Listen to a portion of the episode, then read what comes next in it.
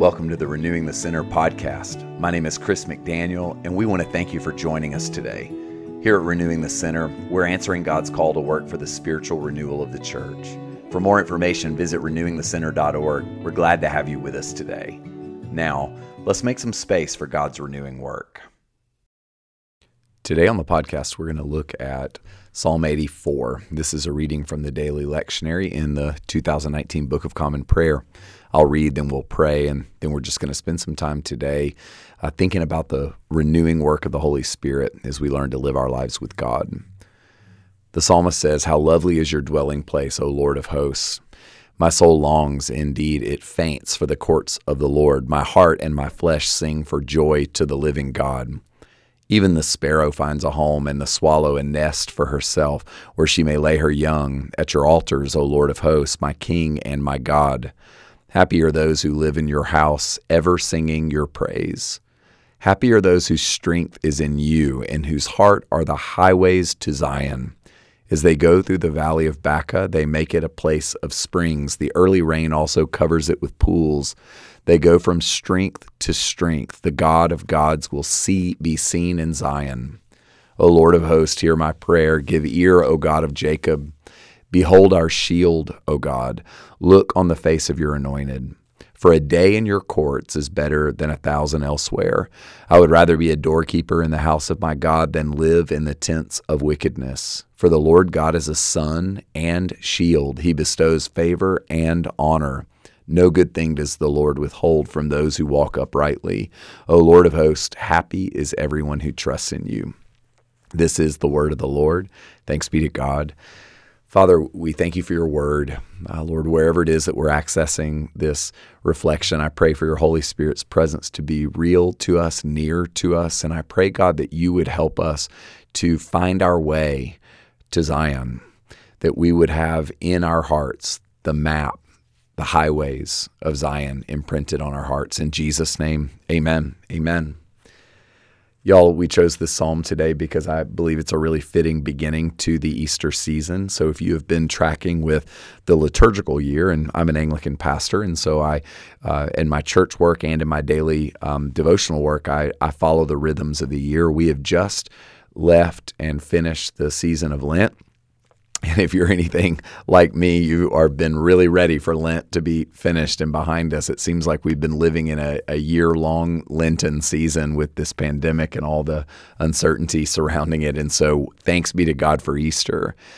And I will just say that I did not grow up in uh, the Anglican church or even a liturgical home or a particularly organized religious home. My, my parents came to know the Lord, and so we were uh, they were hippies. We we ended up in a very non traditional or like low low church, free church setting. So I never knew about Lent, and uh, as a as a young Christian, Easter was just one Sunday where you got really dressed up and talked about Jesus and the empty tomb. Well, I want to share something with you if you've had a similar experience to myself. Easter is not just one day, it is 50 days. So where Lent is 40 days, Easter is 50. The the church call this season the great 50 days. It takes more than one Sunday for us to wrap our hearts and our heads around the resurrection. And so I just want to invite you to uh, the observance and celebration of a robust Easter season. Y'all, now is the time for us to think about and engage new life. This is an opportunity and a time to celebrate, to feast with friends and family. Uh, this is an opportunity and a time to cultivate in your yard to uh, pick up new hobbies, um, redemptive habits, and patterns of living. This is an opportunity to learn how to feast. If the Lenten season is about fasting, the Easter season is about feasting.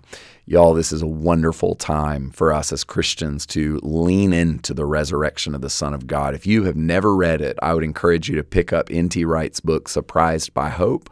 I'm going to be rereading this book during the Easter season, and you'll probably hear some of my reflections emerging here and there in the podcast. So, Easter, what a gift. The passage before us uh, today, Psalm 84, I think actually really gives us some tracks to run on as we imagine what it means to be an Easter person. The psalmist begins by saying, Even a sparrow finds a home with God. That's what Easter's all about.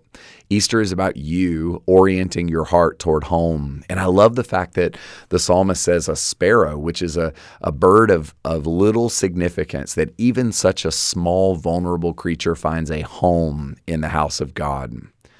Home, the idea of security, uh, the idea of belonging, the idea of rest. These are the themes of Easter if you've been at my church and, and frankly maybe just in the wider liturgical church during the easter season or the uh, lenten season rather we've been sitting with the story of the exodus. I think it's a great way to think about lent the idea of moving out of bondage like the israelites did with egyptian bondage and moving toward home uh, is a really powerful metaphor for what the lord wants to do in each and every one of us so here in Psalm 84, we see the, that the poet is longing for home. He says, How lovely is your dwelling place! My soul longs, it even faints for the courts of the Lord.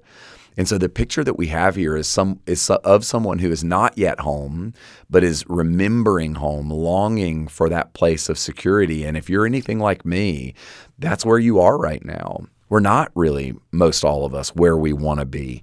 We're not feeling as uh, at rest and at ease as we would like to be, but we're longing for it. And that's where I think Psalm 84 comes in as a real help. The poet says, Happy are those who live in your house. Happy are those who have a sense of learning to be with God and abide with God. And y'all, I just sense that there is a real invitation for all of us to learn how to be with God to learn how to abide with Him. This is why I think your daily time with the Lord is so important.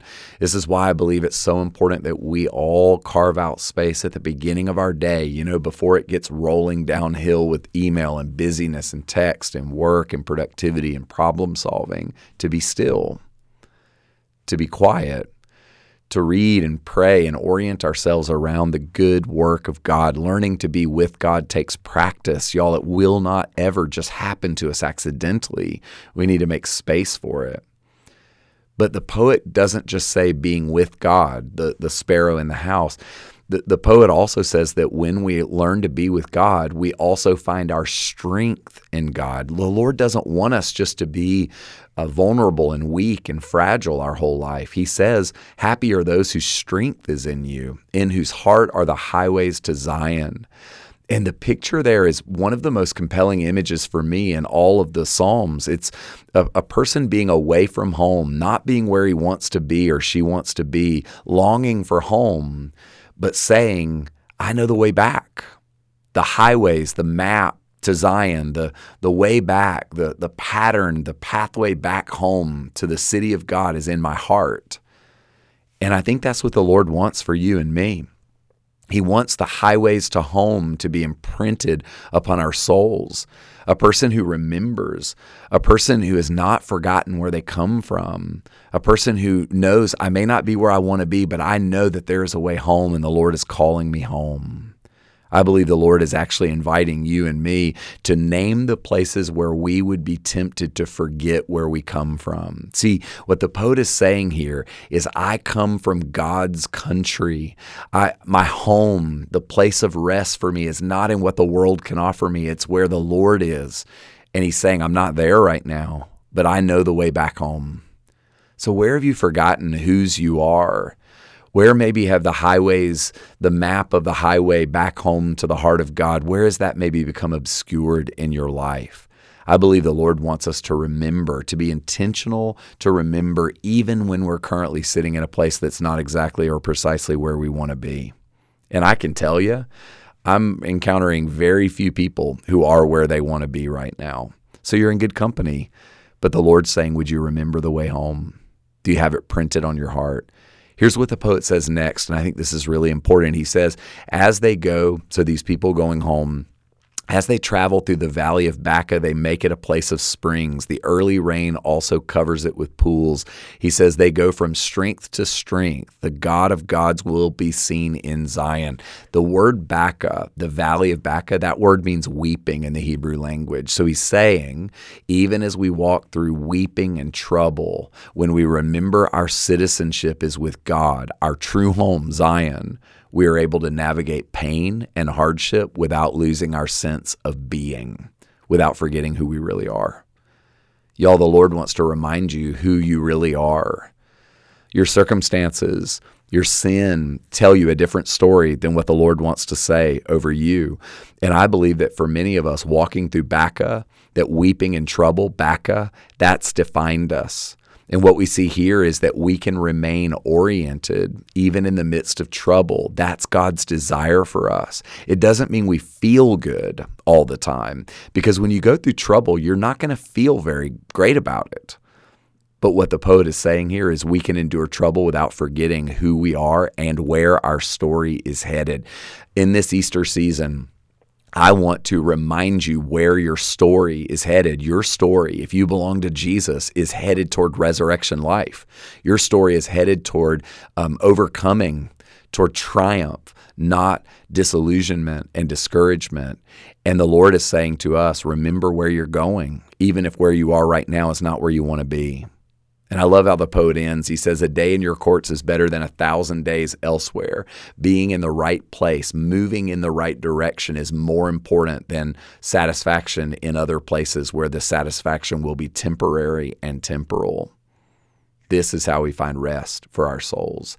And so today, I want to say to you here at the very beginning of this Easter season if you are not where you want to be, if you have found that the last season, maybe the last year, has taken a toll on your heart and on your life, then orient yourself toward home, even if home, rest, belonging feels like it's a long way away. A journey of a thousand miles begins in one step and with one step, and maybe that's where you are today. Father, I pray for my friends, and I ask God that during this Easter season that you would meet us in real ways, that you would begin to put the map home in our hearts. That we would see that maybe we can't solve all of our problems. Maybe we can't fix the accumulated pain or sin of the last months or year. But what we can do today is say, Lord Jesus, during this Easter season, we want to move our hearts toward new life. So let it be so. In Jesus' name, amen. Amen. If you felt moved or inspired by something in this podcast, an idea, an image, or an impression, carry it with you into your day as a prayer, coming back to it again and again in the spaces throughout your day. Be curious about what God wants to show you. What in your life needs to hear this word of encouragement, inspiration, or course correction? And be courageous in your response. The Holy Spirit will give you the grace to carry out whatever He places on your heart. And thank you for being with us today. We look forward to having you with us again next time here at Renewing the Center.